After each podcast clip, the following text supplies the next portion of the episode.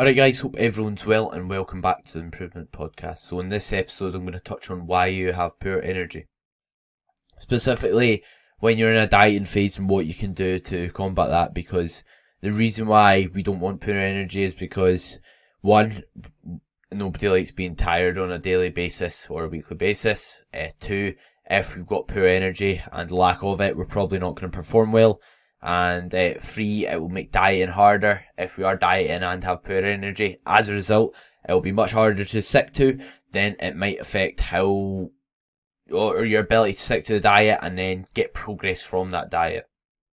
So something quite important, and I'm going to discuss why you may have it, how to basically tackle it. So it is something that can be caused just from being in a calorie deficit. So if you are dieting, it is because you are in an energy deficit. And what I mean by this is if you're eating less calories than you're burning, you're consuming less energy than you are burning. So you're, you, you've not got enough energy basically. Because you need to be in an energy deficit, you need to be in a calorie deficit to lose weight. So it is part of dieting to an extent, saying that if you feel absolutely horrific and it's extreme, there's probably a lot you can do to combat that. And I'm very confident to say most individuals probably aren't nailing everything here which can help with it, which is okay and which is kind of expected. But the yeah, the points I'm gonna give here will hopefully help. There's also the fact that when you're in a calorie deficit or when you're trying to lose weight, you're eating less food as a result of it, unless you just do more activity to try and lose weight. But most people are conscious of what they eat and try and eat less food. So if you're eating less food, you're generally going to have fewer micronutrients, so fewer vitamins and minerals if you are dieting. And as a result, you might have some deficiencies present that can cause poor energy as a byproduct of it. So that's something to take into consideration. And you also may be doing more activity. So you're moving more. So you're going to be burning more energy. You're going to be increasing the requirements placed on your body and just making it do more activity as a whole is more demanding. It's gonna mean you need you're burning more energy and just doing more on a daily basis, which will tire you out. And there's also the fact that when some people diet, you may, let's say, have less less fat or something. It's like some people think, right, I'll I'll try and cut out fats because I'm dieting, and they play a process. Oh, they have processes in the body like regulating your hormones. So if we are just cutting fat out just like that, then we're gonna suffer as a result of it. So going on to nutrition, as I said, when you are in a calorie deficit, you've got less energy. Simple as that. So it is expected to an extent. So if you're feeling a wee bit tired at the end of the day, if you're feeling a bit draggy, it is part of it. Saying that, if you, if it's very, very extreme and you've not lost a lot of weight, then that might be something a bit more important and there might be other things going on. But there's a lot we can do to improve our energy regardless of it being a part of the process when we're dieting. So something to look at, like I said, is your micronutrient intake. So uh, just make sure you're eating foods that are nutritious and trying to choose options that are going to have nutritional value instead of ones that may not. So if, for example, when you're dieting, instead of just eating rice, which hasn't really got much nutritional value in it, you could try and aim for foods like plenty of fruit and veg to get your carbohydrates from. Uh, yogurt. Oh, I know, I know you don't get carbohydrates from it really, or you don't get a lot, but we're just talking about nutritious foods you could eat. Yogurts, uh, and also things like some meats as well, eggs. You could have uh, like lean cuts of like red meat that's got tons of nutrients in it, and uh, yeah, all sorts of things like that. Because again, if we're getting more micronutrients in, especially when we're dieting, we're less likely to have deficiencies, which will mean we'll be less likely to have a lack of energy as a result of it. So that's something to bear in mind. And it, this doesn't just stand for when you're dieting. If you're bulking the now or in a calorie surplus or just not focusing on much in your nutrition, we should be conscious of it. Because we can still be deficient if we're in a calorie surplus or bulking or sitting at maintenance, like I said. So yeah, consider that because it is something very important for your health, especially well, not even when you're dieting, because we we use fiber from fruits and vegetables for digesting our food for just general good digestive health and health as a whole. Next up, sometimes when we're dieting, people cut out carbs. So they're like, right, I'm dieting, I can't eat carbs, bread's bad, pasta's bad, I can't eat rice. Carbs aren't bad, carbs aren't the enemy, neither is fats, but carbs are our body's main source of energy. So if we're just going no carb to lose weight and just eating protein and fats, then we're gonna not have a lot of energy. Because like I said, it's our main source. So if we've got no source of carbs, especially around our session, we won't perform as well. We won't feel as well as a whole. And like I said, we'll lack that energy. So it's important to not neglect any food groups. And that's why we shouldn't have the approach of, right, I'll just cut out this food group when I'm dieting. We should focus on wee small changes that are gonna make our diet in a bit of a better spot instead of just cutting something out or eliminating something. So yeah, uh, that's something to bear in mind. And carbs are things you get from like things like rice, breads, uh, fruit juices, that sort of thing, oats.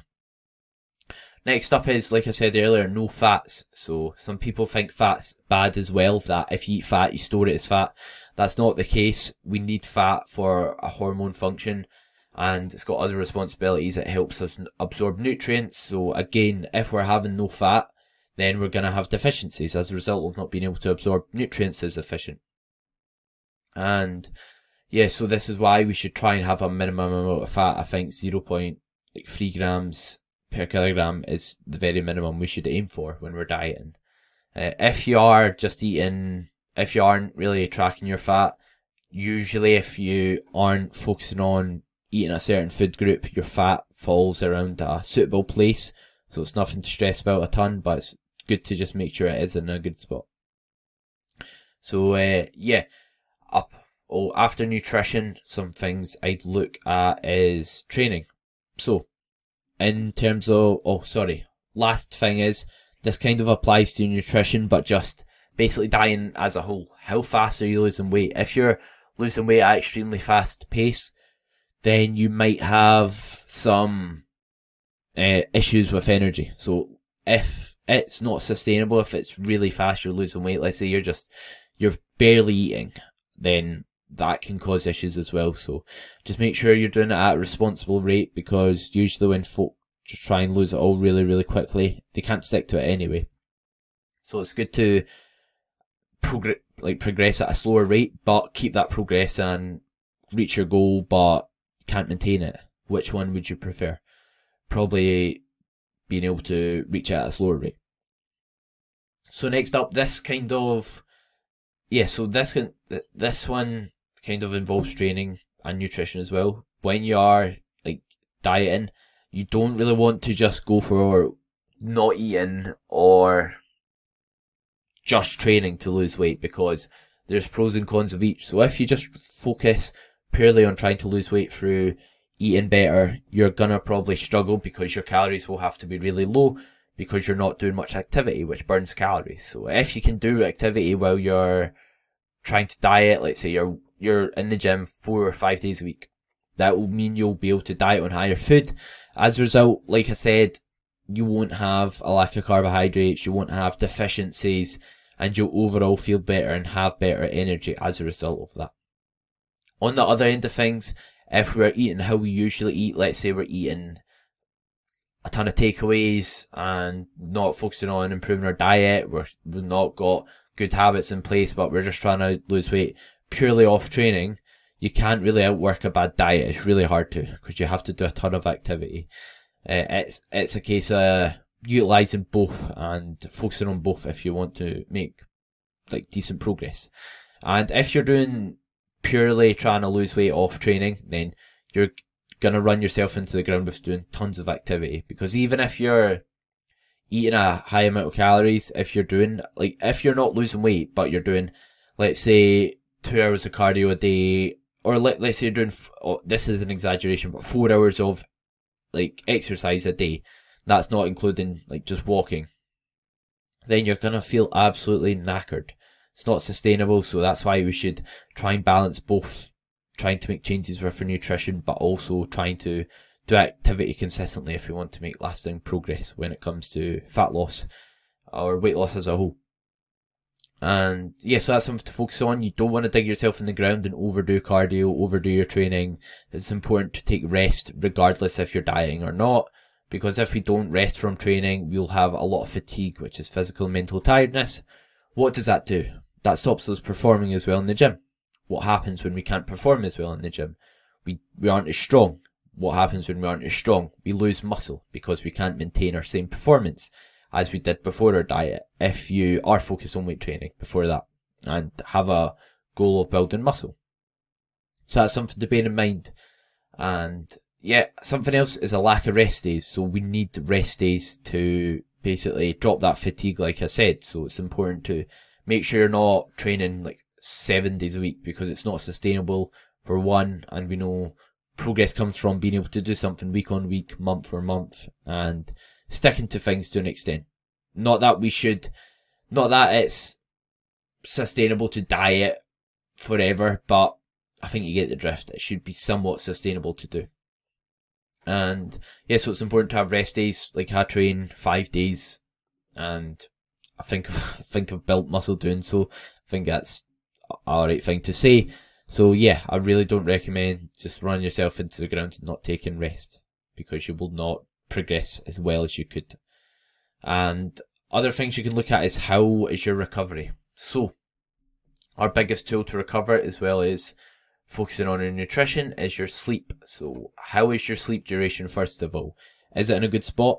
Is it sporadic? Is it short?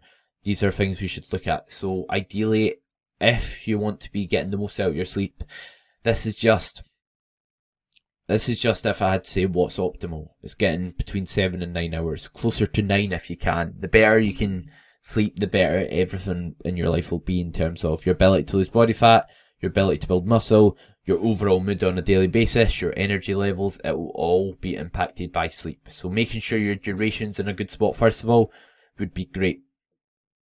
After you've checked off that box and your duration is decent, or if you can't improve your duration at all, you really can't. Let's say you've just had a child and your sleep's all over the place, or let's say you work night shift and you physically can't, or you're not willing to improve your sleep uh, duration, then what you can look at is improving your sleep quality. So just because we're sleeping, or just because we're in bed for nine hours, doesn't mean we're making the most of that time in bed and we're sleeping the best we can.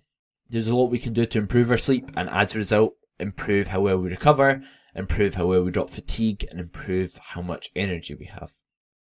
Some things are sleeping in a cooler environment because we know our body temperature needs to drop to get into a good sleep, and not eating right before bed, and also doing things like making sure our room's nice and dark and we've not got tons of light exposure which disrupts our sleep.